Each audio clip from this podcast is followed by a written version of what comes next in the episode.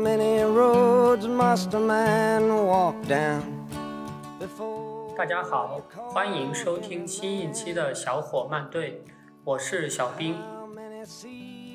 最近高考刚刚结束，这是漫长人生中为数不多的一个完美夏天，所以我们做了这一期特别策划，邀请身边不同年代、不同城市的大朋友、小朋友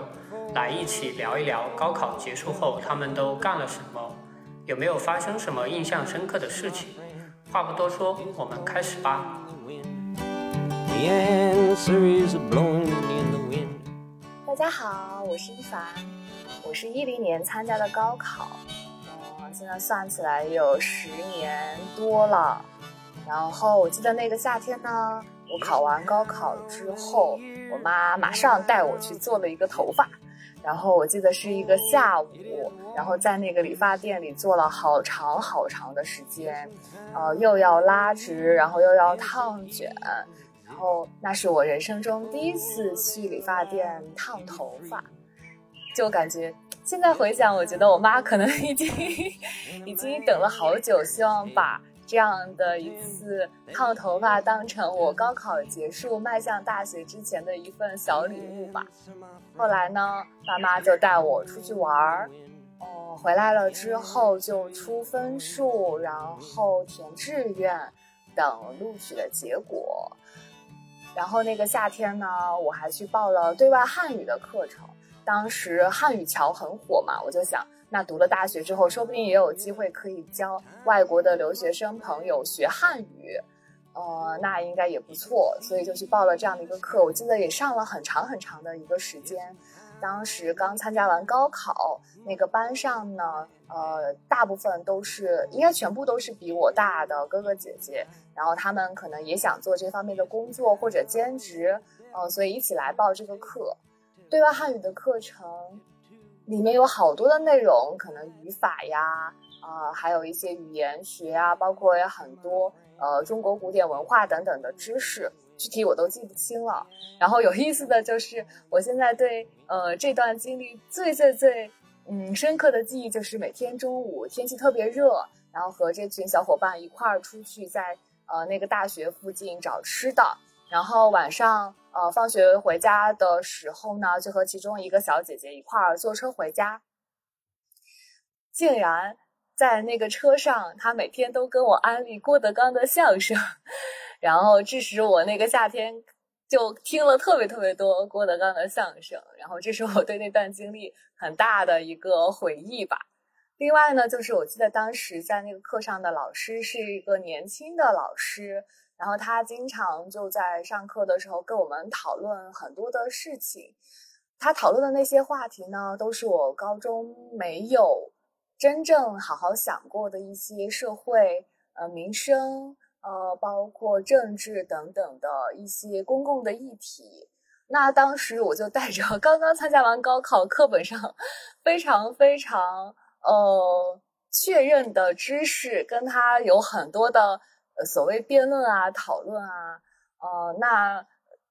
好几次竟然还因为我的口齿比较伶俐，所以他还败下阵来。呃，但后来上了大学之后，当我接触了更多的学科，呃，更多的社会的议题，包括呃政治的话题等等的，我才发现哦，原来当时他试图跟我讨论的是这样的问题，但我其实并没有 听到他想要说什么，而是一味的要输出我的观点，就会发现啊，原来我是一个当时是一个如此懵懂，又错失了一个和老师讨论这样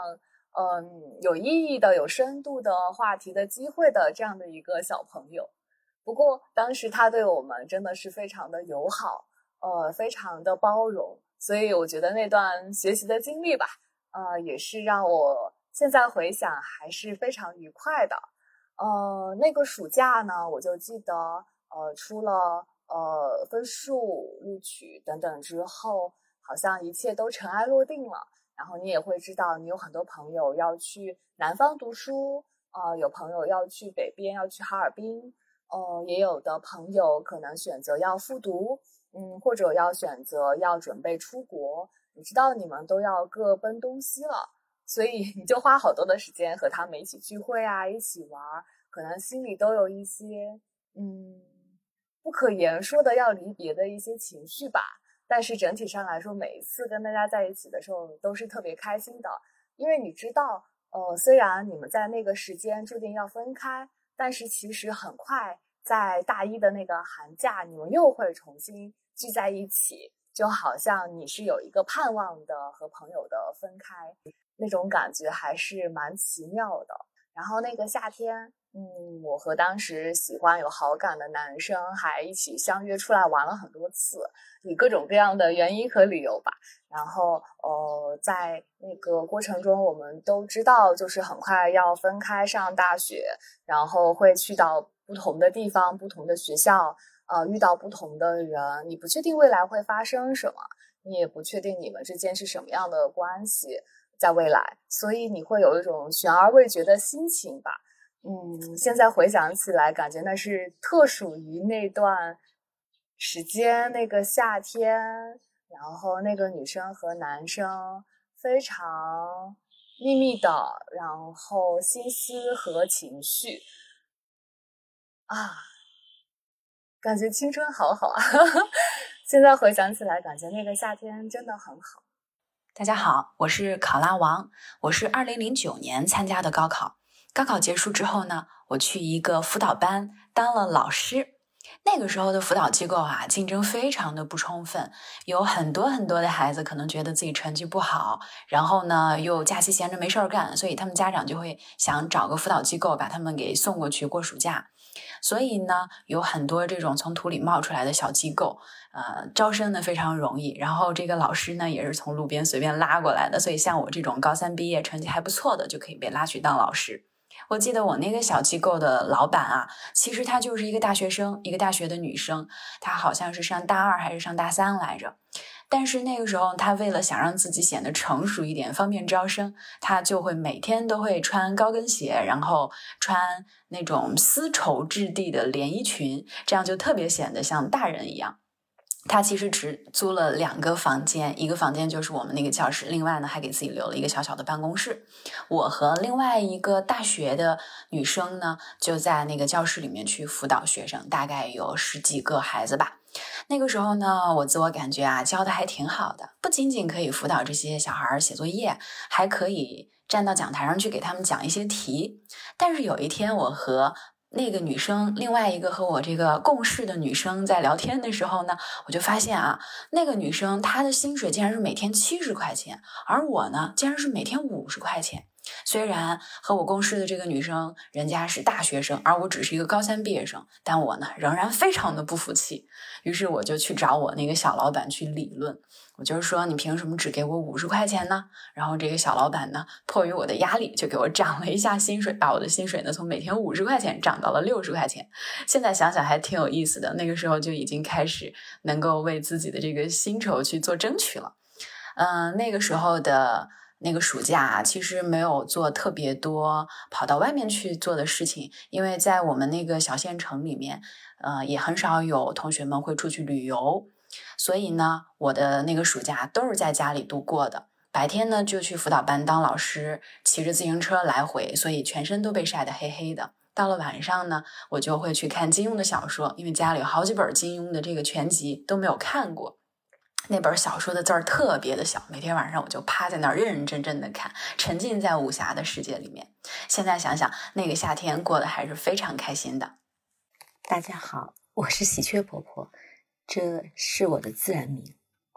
大家也都习惯这么称呼我。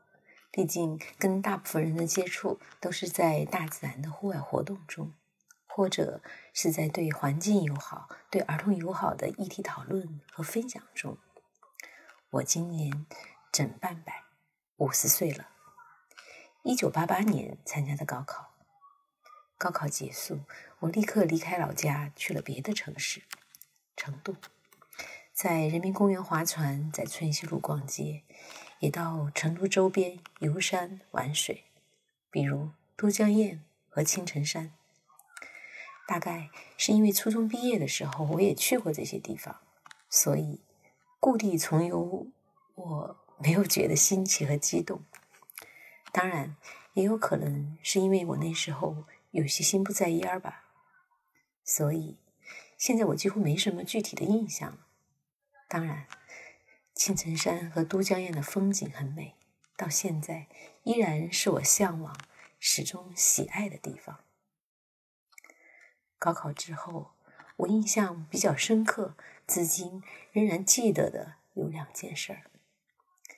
考试结束，一直到通知成绩，我始终没和父母亲讨论过自己的感觉。考试是否顺利，成绩如何估计，他们也没问过。但是成绩下来了以后，父亲的一句话让我至今难忘。他说：“他看我出发去成都的时候。”就知道我考砸了。的确，虽然我上了重点线，也进了我填报的第一志愿大学，我们那时候是考前报志愿，我是真的考砸了。从小考第一，小学毕业、初中毕业、高中毕业，我都是所在学校的第一名。高中毕业会考，我还是全市的第一名。但偏偏最重要的高考，我不是。考完就像是做了一场梦，有点不相信是真的，也没有跟任何人提起过，就是出门去玩去了。我自以为自己没有丝毫的流露，可是父亲为什么知道呢？我至今也没问过，但是印象深刻。不过，这还不是印象最深的。考砸的人不止我一个嘛，还有我们班一个很漂亮的女生，拿到成绩，她就离家出走了。在我们重点高中文理分科以后呢，我是班长，那种在班级里的权威，几乎超越班主任的那种班干部，很负责任。我立刻就发动组织同学们去找她，一定要想方设法找到她，这是最要紧的。我也几乎忘记了自己考砸的事情，完全没有担心自己能不能够被喜爱的大学所录取。班里有一个男同学，他坚持要来见我，要陪我一起去找人。那时候我们都是通过电话、固定电话联络的。等到一见面，我没想到，这个男生开口的第一句话居然是：“哦，对了，高考成绩他第一。”他就是那个传说中回回考第二，高考终于考第一的人。他说，很认真的说：“我宁可不是自己考第一，我宁愿还是你考第一。”听完这句话，我哭了，滔滔大哭。那是我高考结束之后，拿到考试成绩之后第一次落泪，而且还是在自己喜欢的男生面前。现在我们俩已经失去联系了，但我还依然记得那一刻，听到他说出那样一句话。大家好，我叫土拨鼠，我是一九九六年参加高考的。高考结束以后，嗯，我印象比较深的是那年好像地震了，然后就是所有的人从楼上跑下来，那天开始。嗯，整个家属院的，嗯，叔叔阿姨，然后小伙伴们，全都在楼下的那个大广场里安营扎寨了。就是把，幸好是夏天，因为是七月份，所以就是嗯搭了很多帐篷，然后把床、桌子、椅子等等都搬下来了，在大家一起在那个大院子里，嗯，住了几天。那个感觉非常好，就是非常热闹。有些人在打牌，有些人在聊天，然后小朋友就不用再回到各自的家里，然后每天从早玩到晚。所以突然就觉得，哦，那个高考结束是，嗯，印象比较印象比较深刻的。然后我还去做了一件事儿，就是因为我是艺术生嘛，所以高考完以后很久没有画画了，因为都是。花了很长时间去学习文化课，所以高考完就约了一个很好的画画的朋友去写生了，背着画架去郊区，然后其实感觉是写生，其实是春游游玩，然后就是拍了很多照片，所以那年也留了不少照片。那时候还真的是青春岁月。大家好，我是岳总，我是二零零五年参加的高考。高考结束后，我和两个闺蜜去了海南岛旅游。我印象深刻的是，那是我第一次独自和朋友出去旅行。虽然我们的行程中还是有一位扮演了照顾者的导游作陪。虽然往返的火车行程也是家里人给安排并托人照拂的，但对于我而言，这却是第一次真正没有家人陪伴的旅行，可谓是意义非凡。以至于现在回想起来，高考后的夏天我做了啥，好像也就只记得在放榜前去海南岛旅行了几天，而之后更为漫长的两个月假期都干了什么，却是一点印象也没有了。第一次的独自旅行，自然是兴奋的。我们被安排的是从广州坐火车出发到海口，期间有一段需要在湛江坐轮渡过海。别看广州和湛江同属一个省，真正坐火车时才发现，竟然也要好几个小时。当然，那年还没有高铁，到了湛江要上轮渡。起初我还以为会是人和火车分开上轮船，没想到船上直接有铁轨接驳，火车车厢会分批次被带上轮船。连离开车厢到甲板上走一趟的机会都没有。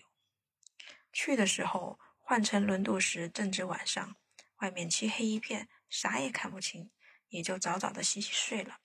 回来时因为一个意外，倒是在甲板上走了一遭。不过那又是后面要讲的一个故事了。第二天早晨醒来，便到了海口。来之前，我认识的小郑哥哥已经安排了他的好朋友，我姑且称之为丽姐吧，来接我们。可是毕竟是未曾谋面的人，心里多少还是有些忐忑的。直到出了车站，看到有人举着我的名字的牌子，才知道丽姐因为有事走不开，请了她的亲戚，也正好是一位的士司机来接我们。他说接下来这几天我们想去哪玩，告诉他就可以，他会载着我们去。正当我们以为一切都还挺顺利的时候，没想到却发生了一个意外。我们的车还没开离火车站多远，就被交警拦下来了。不管三七二十一，就让我们下车问话。司机则被带去另一边问话，查看证件。交警问我们是否认识司机，是要去哪。突然被这么严肃的问话，好像是做错了事一般，把我们也吓懵了。虽然我们一开始的确不认识司机，但终归是熟人介绍的，并且人家也是义务带我们去玩，并不以此盈利。所以也还是信任的，可这么说了以后，反倒还是被交警训话，意思是他这是非法运营，我们几个小女生这样不注意人身安全是不行的。巴拉巴拉巴拉。后来司机回来后交代了几句，原来他的的士车牌并非海口的，而当地的交规是不允许外地车牌载客运营的。显然交警是认为他载我们是有营收，是非法营业。可不管后来我们怎么解释也没用。司机的车要被扣留带去处理，自然我们也不能坐他的车去三亚了。幸好联系上了丽姐，她临时处理好她的事情，赶上来接上了我们。尽管对司机大哥感到很抱歉，但丽姐也安慰我们说，这事出的突然，让我们也别太担心了。就这样，因为有丽姐的作陪，我们的海南野生自由行就变成了轻奢私人定制的旅行团，省心省钱又省力。这趟旅行。就过成了像度假一般，以至于最后我们都乐乐不思蜀，还想多待几天。也许命运想随了我们的愿，在我们返程那天，丽姐和她老公提议中午到海口的红树林里吃杀虫宴，然后直接送我们去火车站。吃货的本性让我们都欣然同意，也正是因此，差点儿就误了火车。红树林虽然在海口。但与火车站是相反的方向，并不顺路，以至于我们没计算好时间。即使紧赶慢赶，也只是刚刚好在车开的时候到达火车站。就在我们巡视着可能要留下多住一晚时，丽姐说我们可以赶去码头看看，因为火车上船需要一定的时间，也许能在码头上到车。还真应了她的话，到达码头时船还没开，但也即将出发了。于是，匆匆和丽姐夫妇道了别，就上了船。由工作人员带我们从甲板上到了我们的列车车厢，由此也算是见识了火车在船上的样子。就这样，我们的高中毕业旅行因为有一个意外开始，又因为一个意外结束，就像高考结束一样，画上了一个圆满的句号。呃，我是梁姑娘，我是二零一零年参加高考的，呃，没想到已经过去那么久了，然后跟大家分享一下我高考后的一些事情吧。然后我我来自于一个高考比较地域级难度的一个省份，然后来自县城，然后也目前自诩为小镇做题家吧。因为呃很奇怪，我也不知道为什么，我从一上初中开始就自己自行进入了一个学习机器的模式，然后从初中到高中的六年，呃，我就每一天每一天都在为为着考考试考第一名和下一次考试保住第一名而生活着，然后就是在学校和家两点一线之间过着不断的上课。自习、刷题、考试，再上课、再刷题这样的一个循环，然后可所幸的就是我从上初中之后呢，就基本上没有考过第三名这样的成绩了。在我印象中，基本上是都是第一、第二名的这样的一个一一个一个名次，但是我异常的焦虑。每当我考到第二名的时候，我就觉得天都都卡。天都快塌了的感觉，所以这个这个状态一直延续到高考之前吧。我还是非常的介意我自己的班级名次是不是在第一名的这个情况。然后呢，直到高考填报志愿的时候，我也不知道我心目中的梦想的学校是什么，甚至也不了解那些学校它在什么样的城市，有什么样的专业，或者我自己想考什么样的专业。也没有人尝试去引导我去思考这些问题。那大家都说你这样的成绩应该报一下清北，然后应该考一下清北，然后如果不报清北就白下了你这个成绩了。但是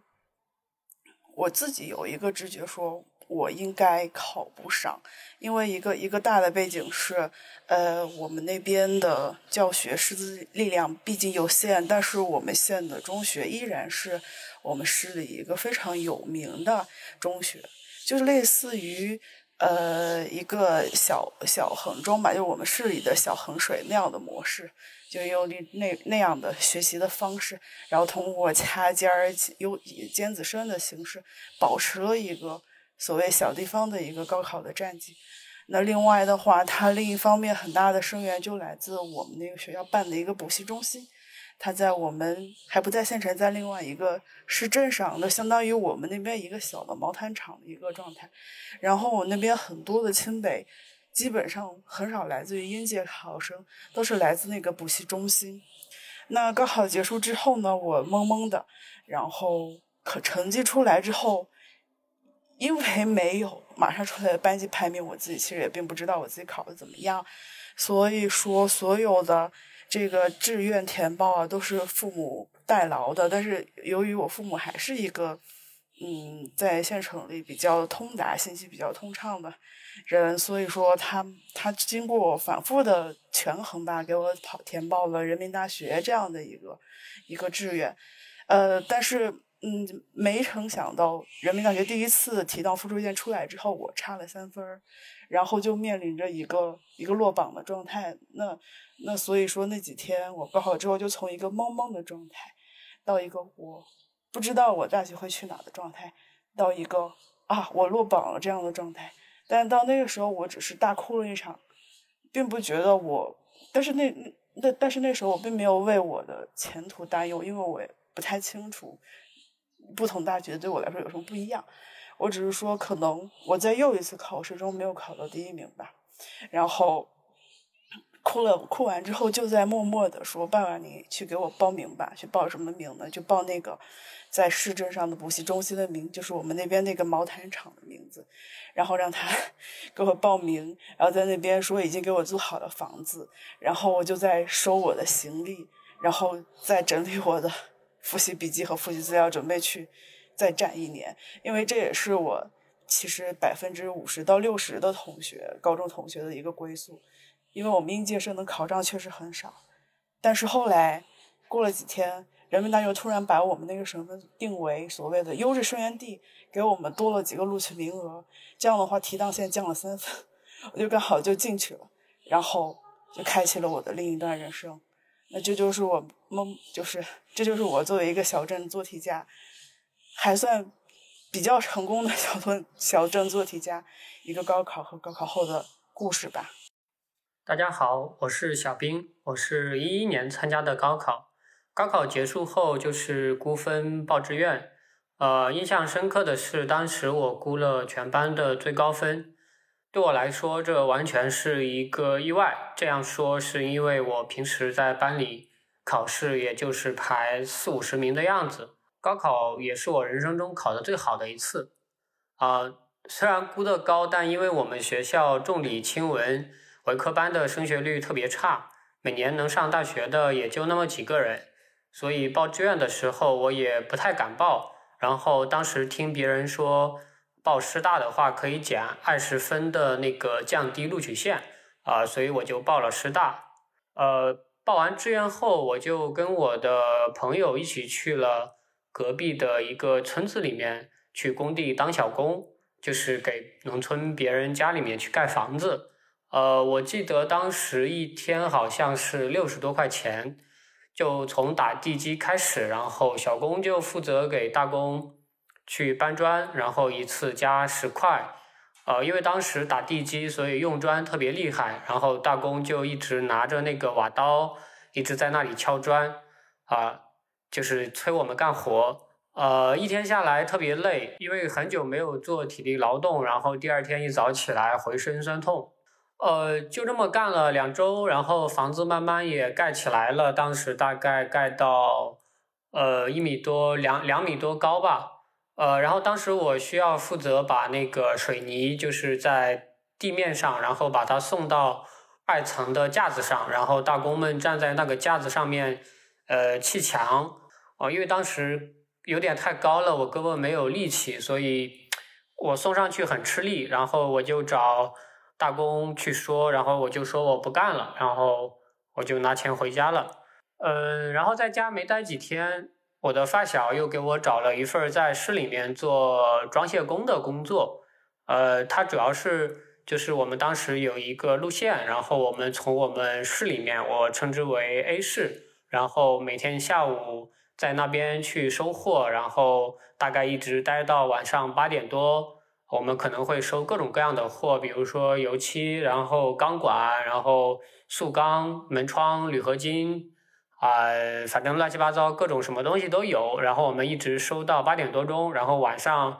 十点钟就开始装货，啊，一般可能装到十一二点，然后我们就发车，然后开到呃 B 县是一个县城，然后到那边可能就两点钟，然后我们把货卸下来，卸下来之后呢，啊，如果老板累了，我们就在车上睡觉；如果不累的话，我们就。一直开车开到那个 C 县，然后到 C 县之后就是我们的目的地。我们在那边会停好车，然后就回家睡觉，然后睡起来睡到自然醒，然后就吃饭。吃完早饭之后，一般可能十点多，我们就把剩下的货卸到 C 县，就是这些货就是要送到这个地方的。然后卸完之后，我们就休息，然后可能一直等到个下午。两三点，然后我们就从 C 线出发，然后一般中途不会去 B 线，因为没什么货，然后我们就会直接回到 A 市，然后又这样去收一些货，然后一直等到晚上，然后再这样发车，然后每天就这样循环。啊，我印象深刻的事情是，呃，有几个事情吧。第一个是我们当时装车的时候会装那个钢管，那个车可能。六米八长吧，然后我们装的那个光钢管可能有七米多，然后那个车高大概是三米多，所以我们需要把一个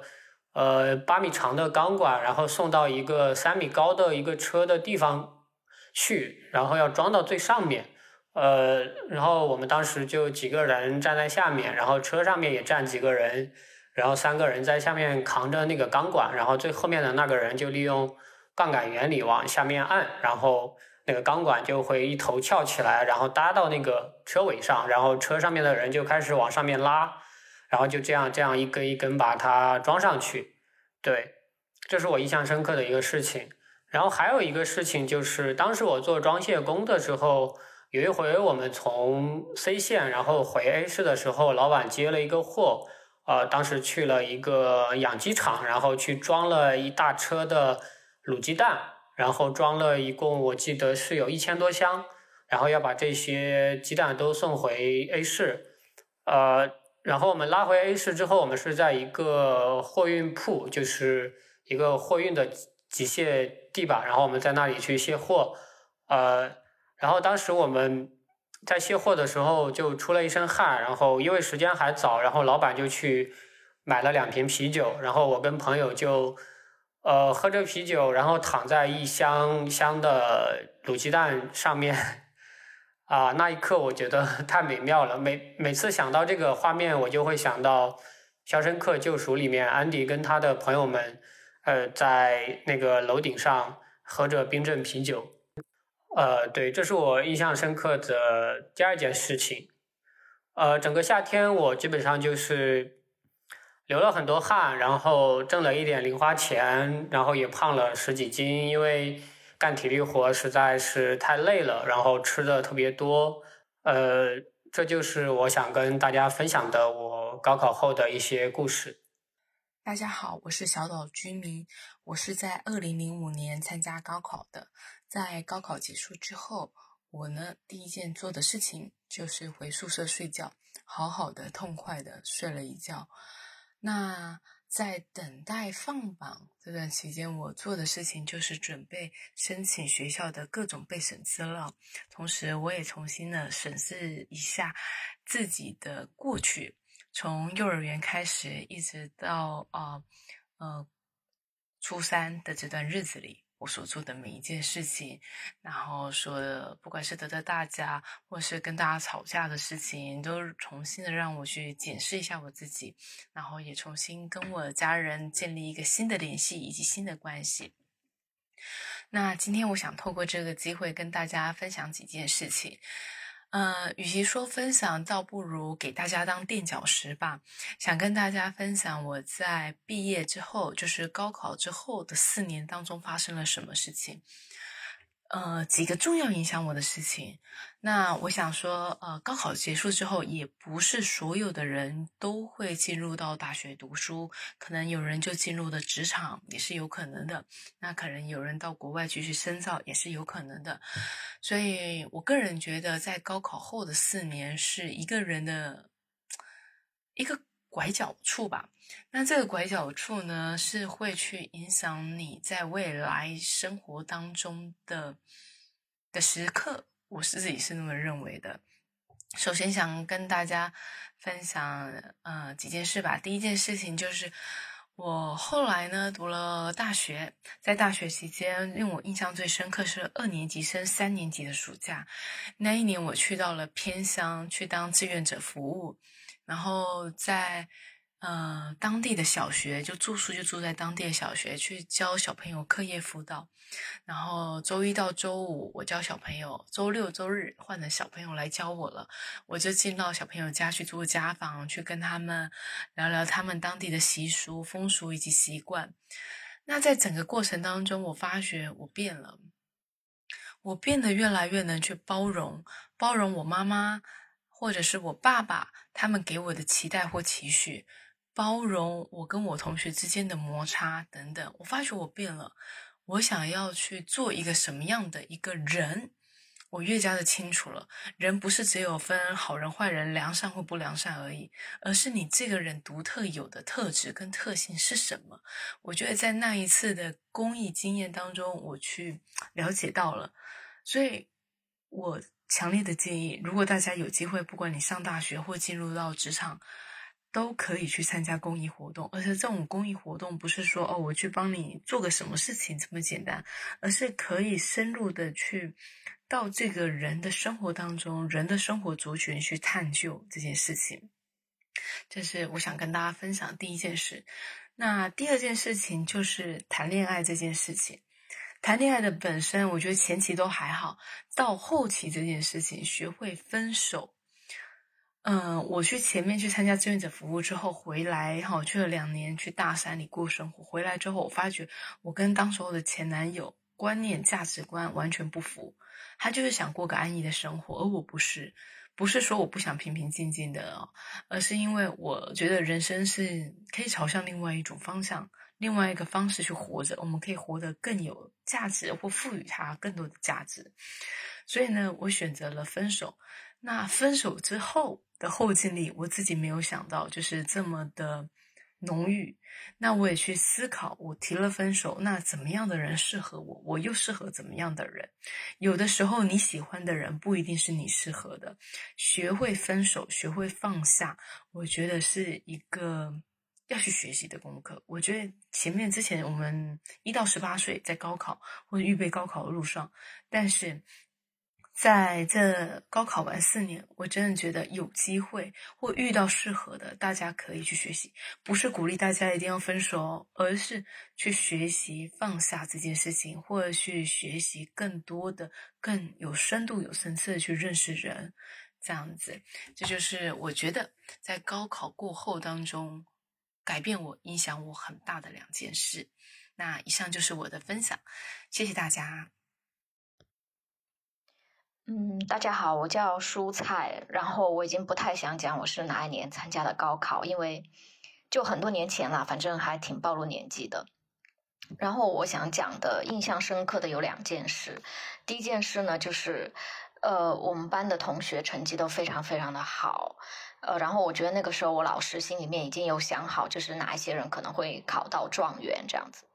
我觉得他心里面已经默默的把那个就是要拉的横幅啊，就是内容都已经设计好，可能心里面已经想象过很多次，就是锣鼓喧天，啊，花团锦簇的那种场景。但殊不知呢，就最后那一年，就是好像大家都没有发挥的特别好吧，就是可能对同学的影响不是特别的大。大概也就是差那么零点几分，还是可以上到你心仪的学校。呃，但是呢，没有拿到那个状元，对于老师来说就还是有点遗憾。所以我想要讲的第一个故事呢，就是想要告诉可能现在在等分数、心情比较忐忑的一些人，就是其实不用太担心，因为你要想，只要你正常发挥，其实考场上有很多人可能就发挥的不是那么好，就比他本来的成绩要差。但是真的那种考试里面可以把。呃，发挥到百分之一百二十，比平时成绩要好很多的人，其实是很少的。基本上来说，就我觉得大概是九十百分之九十五，应该都是就是发挥你的正常水平，或者是稍微差一点的水平。所以不要太担心你的成绩，就好好趁这两天还没有出成绩，就好好放松一下。然后第二个，我觉得蛮好笑的是。我们去就考完以后回到学校的时候，就突然发现有一个女生，然后脸很肿。我现在讲这个，感觉自己就好像不是太好，但就很好笑啦。就因为我们发现，就她的脸很肿，然后我们就发现哦，原来她已经趁就短短高考之后几天时间去做了整容，而且应该就不是那种小手术，是那种还蛮动刀比较厉害，就整个脸。就真的很像肿的很夸张，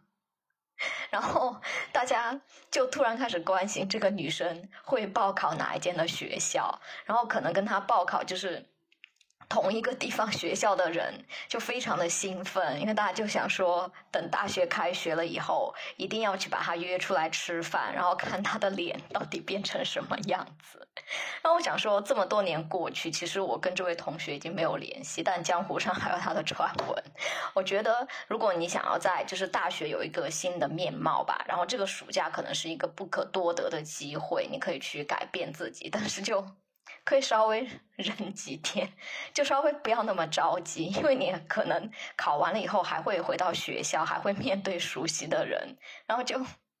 不会达成你那种在新的大学同学面前华丽转身的想象，因为这些人真的因为跟你太熟悉，然后又中学几年，对不对？然后到时候他真的到大学去爆你的料，岂不就算盘打空？好，然后这就是我分享的高考之后的故事，希望你们喜欢，拜拜。大家好，我是平爱山，我是一九七八年参加的高考，那时候的高考跟现在感觉是完全不一样的。我当时是知识青年，已经下乡两年了。想起高考的那一天，嗯，还是从早晨说吧。早晨起来，我们小组，呃，一共六十多人的小组，有九名组员要参加高考。因为我们当时在农村是百分之七十的粗粮，百分之三十的细粮。呃，早晨起来呢，我作为小组长，我就以这个拿面粉给大家做了一个疙瘩汤。记得当时放的葱啊、盐啊。嗯，感觉会比平时的饮食好一点，啊，弄了一大盆，然后呢，嗯，大家吃了以后呢，那时候没有什么鸡蛋呀，什么那都是病号饭才能有，所以我们吃了饭以后，大家就一起步行到公社的一所中学参加考试。上午九点考试开始，监考的老师除了一名是老师之外，其余的都是警察，啊，包括送卷啊。这些都是由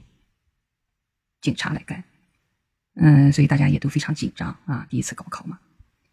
嗯，然后进了考场以后呢，嗯，由于多年也没有参加过这种考试，这个当时就是呃情景呢，就是怎么说呢，就是心情非常复杂啊，还想马上能考上，呃，但是呢又复习的很不到位，因为时间很短啊，我们是要满了。这半年的工分，你才给你一个周的假期，回到室内找一点复习材料，然后呢，呃，这个带回来以后，就是利用晚上这个放工以后来复习功课，啊，所以大家复习的都不是很充分，嗯，那么到了考场以后呢，难免有些紧张，嗯，记得在我旁边有一个呃考生，呃，是一个男性，呃，整个考试的过程就是点了一支烟，在那儿满头大汗。看着考卷也答不出来啊，呃，这个老师呢也不断的来过来给他擦擦汗，呃，说两句啊，不要紧张，呃，那么等到我们答完卷以后呢，呃，记得是数学考试，交了卷子以后呢，老师才告诉我们，呃，这个我们考场，呃，有十四个人，第一道题，呃，下面写的是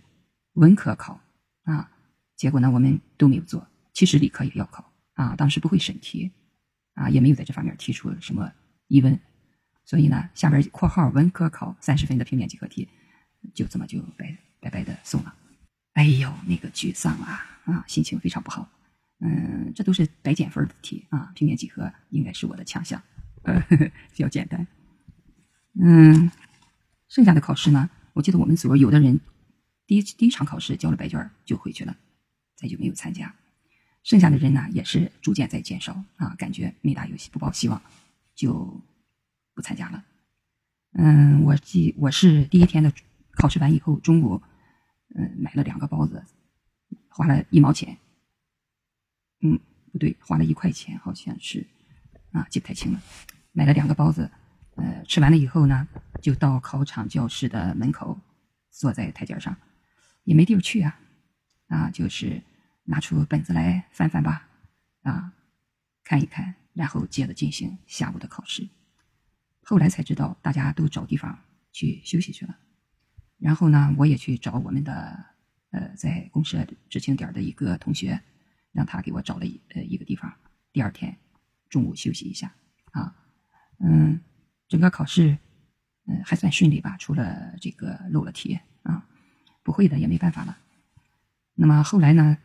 嗯，哦，还有英语考试。英语考试我们在学校学的都是，呃，比方说毛主席语录啊，啊，一些呃比较当时比较这个政治性比较强的一些课文啊。嗯，考试的时候就考一些宇航员啊，呃，直升飞机啊，这些我们都没见过啊，啊，就这样完成了考试，答多少算多少的。那么后来呢，还不错，嗯，我们公社吧，大概本科生。只考上了我一个，啊，然后呢，其实我最擅长的是理科，但是，嗯，这个这个物理啊、数学啊，这些是我的强项，但是没有考上我心仪的学校，嗯，最后呢就学医了，啊，嗯，因为在学校的时候嘛，我的我在年级基本上是第一、第二名的，啊，我甚至拿过呃七门功课满分的成绩，嗯，但是毕竟放假两年了，跟同届的应届的毕业生，呃，还是有差距的，嗯，所以呢，就是有学上，这就算不错了，还是比较幸运吧，嗯嗯，考试完了以后呢，就是赶紧赶回村里边去，该干啥干啥了啊，继续劳动挣工分啊，吃饭。我们当时知青是要自己挣口粮的，如果你嗯挣的工分不够，口粮钱没挣出来，是要回家跟父母要钱的。所以呢，感觉还是自己一定要把工分挣足啊，嗯，不依赖父母来给我们呃买工分呃，这是我必须要做到的啊。嗯，那么等到在这个过程当中呢，嗯，好像也没有抱很多希望啊，呃，因为毕竟感觉有点嗯。表现的也不是非常好吧。那么等到拿到了录取通知书以后呢，我们组里边大家也都非常的这个这个都来祝贺啊，很高兴吧。嗯，然后呢，我们还有两个这个组员考上了中专技校啊，嗯，一起这个这个庆祝一下啊。然后呢，就是村里就是组里边的这个呃生活委员。要从我们的仓库里面拿出粮食来，搭配好了比例，要到公社里边把我们的粮票给换出来啊！下半年的粮票要换出来，否则我们出去是没有口粮的。嗯，推着车子往公社里边送粮，哎呀，我觉得他们真是为我也付出了很多，满头大汗的哈。这个把粮票给我换好了，然后等到报到的日子，呃我才撤出了小组。我记得那年我出来以后。嗯，这等于干到十月份吧，十月份没干啊，干到九月底，大半年的粮食，呃，不是大半年挣的工分吧？除了我的扣粮钱，我挣了六十二块五毛钱的，这个也算工资吧。嗯嗯，最后这个工资呢，嗯，这个父母也没要，就让我自己支配啊。嗯，真是的，嗯，在农村挣个钱太不容易了。现在想想，真是的，出了多少力呀？啊，嗯，也就那么点收入。所以和现在的考生比起来呢，没法比了啊！出来以后，这个没有别的想法啊，那么就等待这个很快就录取，就是进入学校报到了。进入学校报到吧，也都是自己啊，呃，父母工作都很忙，全程也不能参与参与，呃，都靠自己。我记得我的查体啊，是我的父亲陪伴着我去这个检查身体了，那剩下的好像。就是准备一些这个这个这个学校用的东西吧，然后呢，就是去入学报到了。嗯，这就是我高考的这个过程。大家好，我是 Kyle，我是二零一零年参加的高考，然后二零一零年大家也知道是上海举行世博会的那一年。嗯，刚高考结束没有几天呢，嗯，正好是夏天嘛，呃，世博会也将要快要结束了。呃，我母亲认为一个男孩子应该多出去看一看，于是在我还在犹豫的情况下，他就给我买了一张火车票。因为那个时候好像火车票还没有实名制，所以他只需要买一张火车票就好了，然后丢给我，嗯，然后把所有的衣服啊、鞋子、一些黄瓜、苹果、一些水果、蔬菜。塞到那个包里，塞到一个单独的旅行包里，然后在当天上午，我记得印象很深。当天上午我还一脸不知所措的情况下，当天下午我就被我妈踹出门，然后身边多了一个旅行包。呃呃，怎么说呢？感觉。我妈这么做，可能就是有有有时候，我我一直觉得我妈是那种在呃没有意识的情况下，呃想要对我进行了很多很多的锻炼的这种这种人，因为她给我了钱，然后给我了个旅行包，然后给我一张火车票，然后其他的什么都没有干，也什么都没有说，反正就说你出去好好玩，然后注意安全就没了。然后我就自己拎着旅行包，坐着公交就去了火车站。到了火车站一取一取票，我发现那是一张二十个小时的硬座。于是我就从我家到上海坐了二十个小时，坐了一晚上。啊，第二天是呃，第二天一早十点，我到了上海火车站。我记得当时在白玉兰广场，呃，上午十点，天还下着小雨。我一个人，当时刚高考完，给自己理了一个特别特别短的一个圆寸，然后好在我戴了一个棒球帽，然后站在这个广场上，我就一脸不知所措，我就不知道我应该干什么。我大概站了大概有五分钟，我才意识到我应该先一件一件的去解决这些问题。于是我就去先去找住的地方，然后再想着去找吃的地方。然后住的地方怎么找？于是我就 很随意的在广场周围有那种打住宿的那种小广告，然后我就随便进了一家类似旅行社的一个很小的一个门店，我就说你们有没有住的地方？于是。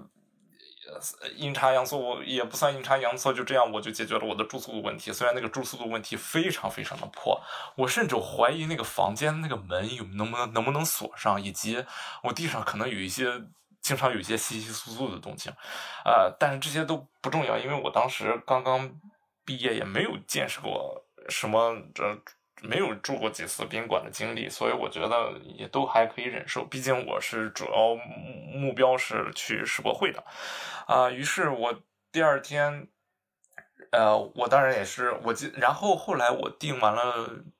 房间，我从房间出来了以后，我记得我还特意去找了个地方吃的，因为，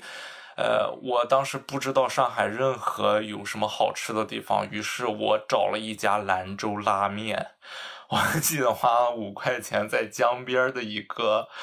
应该是在那个嗯上海世博会中国馆的那个检票口的附近啊一家兰州拉面，啊吃了五元的一碗兰州拉面，我觉得那是一个相对便宜的一顿啊，然后我就算是踩点儿，然后就算结束了。第二天一早，呃，踩点我就是知道需要，如果我当时是学生嘛，我需要买学生票，就需要当天早上一早去排队，啊，而不能去跟像大家其他人一样，提早早的在网上买好了票，然后去安检口排队，这样能早早的进去。啊，我第二天一早就早早排队，然后在排队的过程中呢，就有幸认识了一家人，那家人特别的友好，嗯，他们是看我自己一个人嘛，于是。嗯，然后他们是两个两个阿姨带着他们，他们两个阿姨是两个姐妹，他们带自己的小孩一块儿也是去上世博会看一看，啊，于是我们就呃一就是有时候我们会在一起去逛，有时候我们会分开逛，呃，那个阿姨就对我说说我是自己一个人来的，所以我行动比较快，他们是一家人还有小朋友，于是行动就比较慢，嗯，有什么好玩的你就自己去玩就好了，然后我们可以回头再呃。再碰面，我记得很清楚是，可能是缘分吧。当时第一个参观的场馆是船舶馆，于是我后来填报志愿，我就传，我就填了船舶这个专业。然后我就冥冥之中可能是有一些缘分，我我真的很不确定这个是不是有什么直接的联系，呃。然后以及我当时认为我妈把我一个人踢出来，确实一件很酷的事。但是我比较犹豫的原因是我当时觉得要不要叫几个人一起，因为我会担心自己一个人会很无聊。事实上，我这个担心应该是说对了一半，因为如果自己在那里边玩玩，我大概玩了三天，然后。前之前我说的，我妈给我塞进包里的那些黄瓜和苹果，都充当了我重要的战略物资。为什么呢？因为当时大家中午都去吃饭的时候，我就去找一个相对少的地方排队，然后我在排队的过程中，就就就吃一个苹果或者吃一个黄瓜，我就当午饭了。所以我那那三天，我就找一些很不起眼的一些小的一些馆，我基本上都把呃就是去参观，然后。吃饭就把自己随手有什么东西，呃，有的东西就都吃了，也算省钱，也方便，也快。然后我现在想一想，感觉那是一个确实非常有意思的一个经历。呃，但是同时因为这个经历，我也认识到了一个问题，就是出去玩，它不光是要看这个地方怎么样，同时很大程度上也是要看跟谁在一起玩。呃，从此我就觉得。哎，出去玩还是应该跟这个关系好的，就是说你认为重要的人一起出去玩，那才是更加更加有意义。啊，对，大概就是这样。大家好，我是桑建波，是一名整形外科医生。啊，我是零六年参加了高考，然后高考结束之后呢，我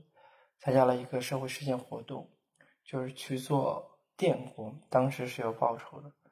呃，每月一百五十元。我记得印象很深刻的一件事，就是说大学之后有两个月的空闲，哎，这两个月我想，哎，去训练一下我自己，去体验一下生活，我就跟父母说了，哎，父母也支持。然后呢，他这是一份什么样的工作呢？就是说家里的呃整个村庄他们的电线老化，整个村庄就是呃需要全部的换电线。那我们就做这个换电线的一些工作，包括这些电线杆上的电线，还有啊入户的一些灯泡啊，还有冰箱啊一些安装。这样的工作呢，实际上是早上，我当时是早上四点起床，哎，那个时候天就开始亮了，因为我们要早干活，然后晚上八点下班。我记得有一个很有意思的场景，就是说我在入户安装，就是上上这个棚，就是屋顶的最上方底层有一个空档，是完全是黑的，你要拿着电灯啊，站在高处。哇，去给他换这个电，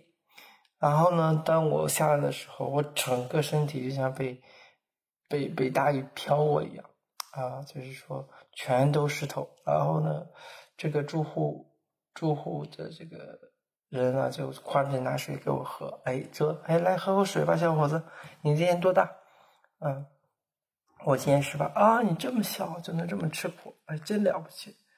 我说，嗯。我只是一个刚考上大学的一个学生啊，其实那些天天干这些活的人，他更了不起。哇，像你这么年纪的孩子，一般没这么干的。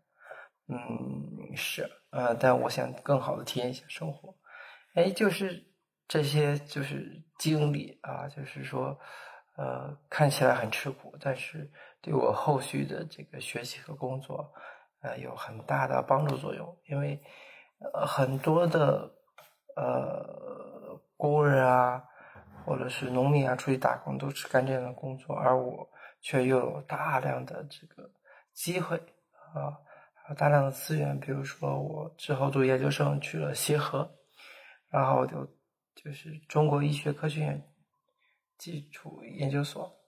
然后呢，那样的实验室让我更加珍惜，也加倍的努力。当别人晚上。睡觉的时候，我还在做实验，然后就是要珍惜资源，嗯，然后之后去美国，然后去艾默艾默里大学，去哈佛大学，哎，这让我倍加珍惜这样的机会。我就也非常建议大家在高考之后呢，能够去积极的参加一些社会实践活动，然后这样的去亲近哎一些基础工作者。嗯，这样的话，我们就会诶更能体会到，更能了解到我们的生活到底是什么样的。好，谢谢。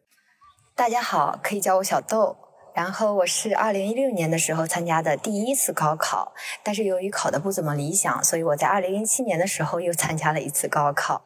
所以对于我来说，高考是一个有着特殊意义的一场考试。我记得在我第一次高考完之后。呃，我当时没有什么特别的感受，就是觉得很开心、很放松。但成绩出来了之后，也没有说特别的伤心，只是说有点遗憾而已。然后在那个找了一些呃学校之后，发现真的不怎么理想，然后就决定复读了。所以我的第一个高考之后的假期，就是在复习和准备新一年的计划。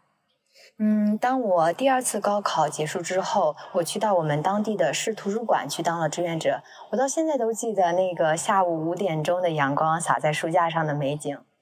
嗯，我觉得那次高考真的给了我蛮大的一个改变吧，因为我觉得我开始真正去思考我想要的是什么，什么是学习，什么是做题，什么又是知识。然后在那一年的过程中，嗯，可以用日复一日难得痛苦来形容这样的生活，就是真的是从教室、食堂，然后宿舍这样三点一线的生活。你说痛苦吗？其实你在追寻梦想这个路上，其实你感到的更多的不是痛苦，而是一种踏实。这种日复一日，你会觉得非常的难得，所以讲它是难得痛苦。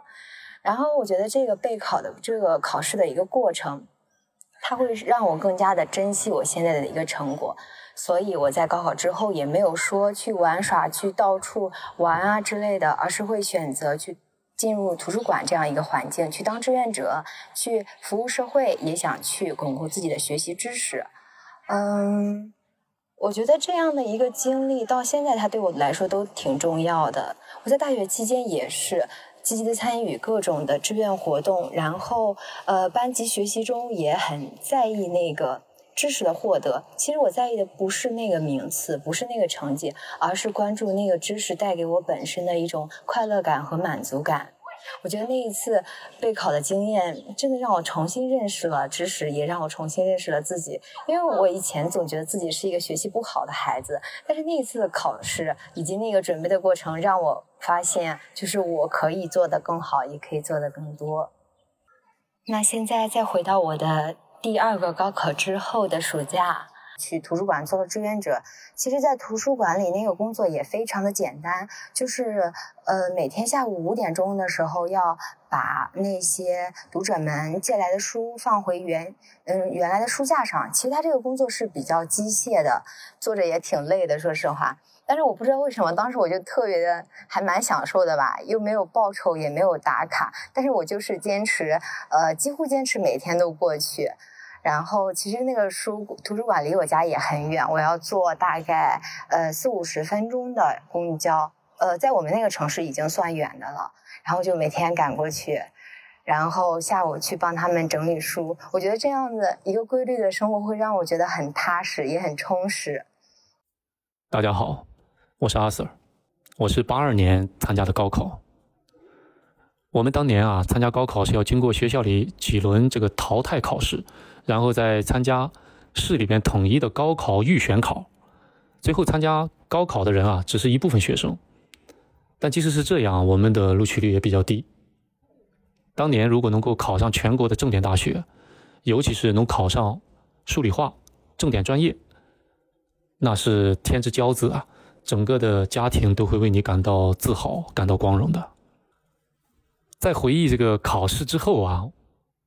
发生的事情之前啊，我想先说说在考试里边发生的两件事儿，都发生在了化学考试。我呢，初中、高中都是化学课的课代表，化学呢也是我的强项。可惜在高考化学考试中啊，我就发挥失常，最后两道题啊，怎么也得不出最终的答案来。到今天啊，我都搞不清楚当时是因为什么原因，就是没有得出最终的答案。当时考试啊，就根据老师教会我们的考试方法，尤其对于这些学习比较好的考生啊，我们老师都要求就是迅速的把整个试卷你能答的题啊，迅速的答完，然后留下那些你一时半会儿解决不了的问题啊，放到最后一个一个的攻克。总而言之，为了多拿分吧，先把会的和比较容易攻下来的题目和分数拿到手，然后最终一直到考试结束，就专门去攻克那些最难以。攻克的题，甚至有些题啊，可能还超出了考试范围的。我当时化学考试啊，就完全是发挥失常，最后两道大题怎么都算不出答案来。这个让我直到今天也百思不得其解。可就在考试非常紧张，而且非常的着急、手足无措，而甚至对自己都非常愤怒的时候啊，突然就传来一个声音。当时我们的考场啊，这个教学大楼的北边是一个工厂的宿舍，就有郊区的来卖豆腐的一个妇女喊了一嗓子：“卖豆腐来！”拖了好长好长的音，当时把我们的考场的氛围啊一下子搞得很轻松，我也放松了不少。然后静下心来啊，就攻克这两道题，结果最终也没有算出答案来。走出考场，我们的老师啊都等在这个操场上。看到我们考试结束了，他们就非常急切的迎了上来。其中初中、高中的这两个化学老师，女老师，非常热切的盯着我的脸说：“考的怎么样？”我就把实际的情况跟他们讲了。我本来还以为他们会安慰我，结果没想到，这个高中的化学老师转头就不理我了。到今天我还记得当时他那个眼神儿。哎呀，今天是能够理解他们。当年对我，他们是爱之愈深啊，责之愈切。但当年是把我吓得不轻啊，我就觉得自己很自责，就觉得对不起这两个老师。这个一直是化学课的课代表，结果化学课最后两道大题竟然没做出答案来。我当时也觉得自己很难交代。但是后来还好，这个当年的高考评分啊是按照步骤来给分，最后没出答案，扣的分数也不多。我的化学成绩呢，仍然排在全校的前几名。呃，整个高考的成绩啊，我是全校排在第二，也顺利的被这个重点大学录取，也上了自己喜欢的专业。高考结束以后啊，我们三个同学比较要好的，就商量这个应该出去潇洒一下。后来，其中一个同学还叫上了他的一个朋友，另外一个学校的也是应届毕业生。我们就在等待高考这个成绩下来之前，我们就准备去爬泰山。当时爬泰山的原因啊，是因为我们有一个女同学，她没有上高中，初中的女同学，她初中毕业以后啊，就去了铁路上工作，就在这个铁路线上当乘务人员。她呢，大包大揽的就。给我们免了这个火车票费了，就不用买票了。当年铁路管理的也比较松，他把我们啊从这个员工通道啊领进了火车站，上了火车。结果开车一段时间之后啊，就发生了一件荒唐的事情。我们看到了这个查票的人，有这个乘务人员，好像还有乘警，三四个人一路查票查过来。结果我们几个人就非常紧张，这怎么办？我们没有票啊，女同学也不在我们身边，一旦被查着了怎么办？这一紧张，我们就躲到了厕所里。结果一想，厕所也不安全啊，乘务人员随时可以打开门进来的。结果一抬头看到厕所的天花板上有一个窗口，我们就把这个窗口打开了，探进头去一看，里边空间还挺大。我们这几个人一商量，就爬进去了。只进去三个，其中最后那个同学呢是没有办法进去的，他只能当我们的垫脚石啊，才能爬进去。我们当时就想，怎么着，我们也在里边躲到这个查票结束，啊，我们再下来，在里边待了好长时间。在这个过程中啊，这个也进进出出的，有的人来上厕所，我们躲在天花板里边，大气儿都不敢出。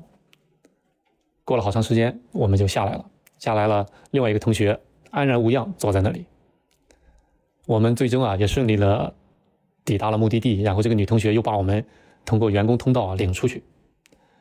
我们登上了泰山，在上边还住了一宿。第二天早晨呢，还花了几块钱租了一件军大衣去看日出。当时在山顶上住一宿啊，也就七八块钱吧，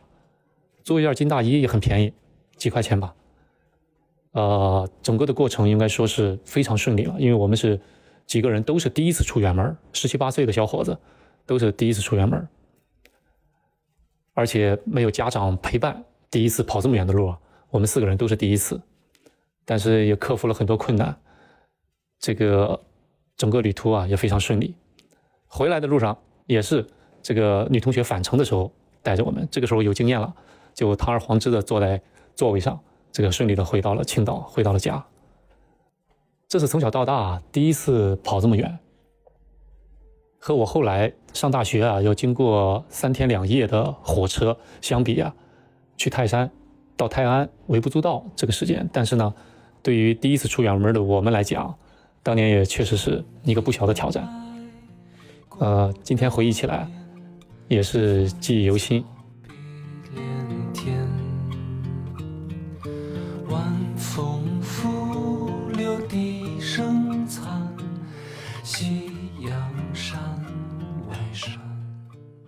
好了，特别感谢大家这期的分享。祝今年刚刚结束高考的学生们都能度过一个美好的夏天，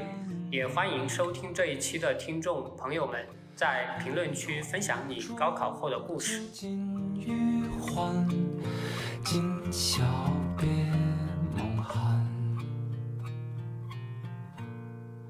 金千缕，酒一杯，声声离滴催。问君此去几时还？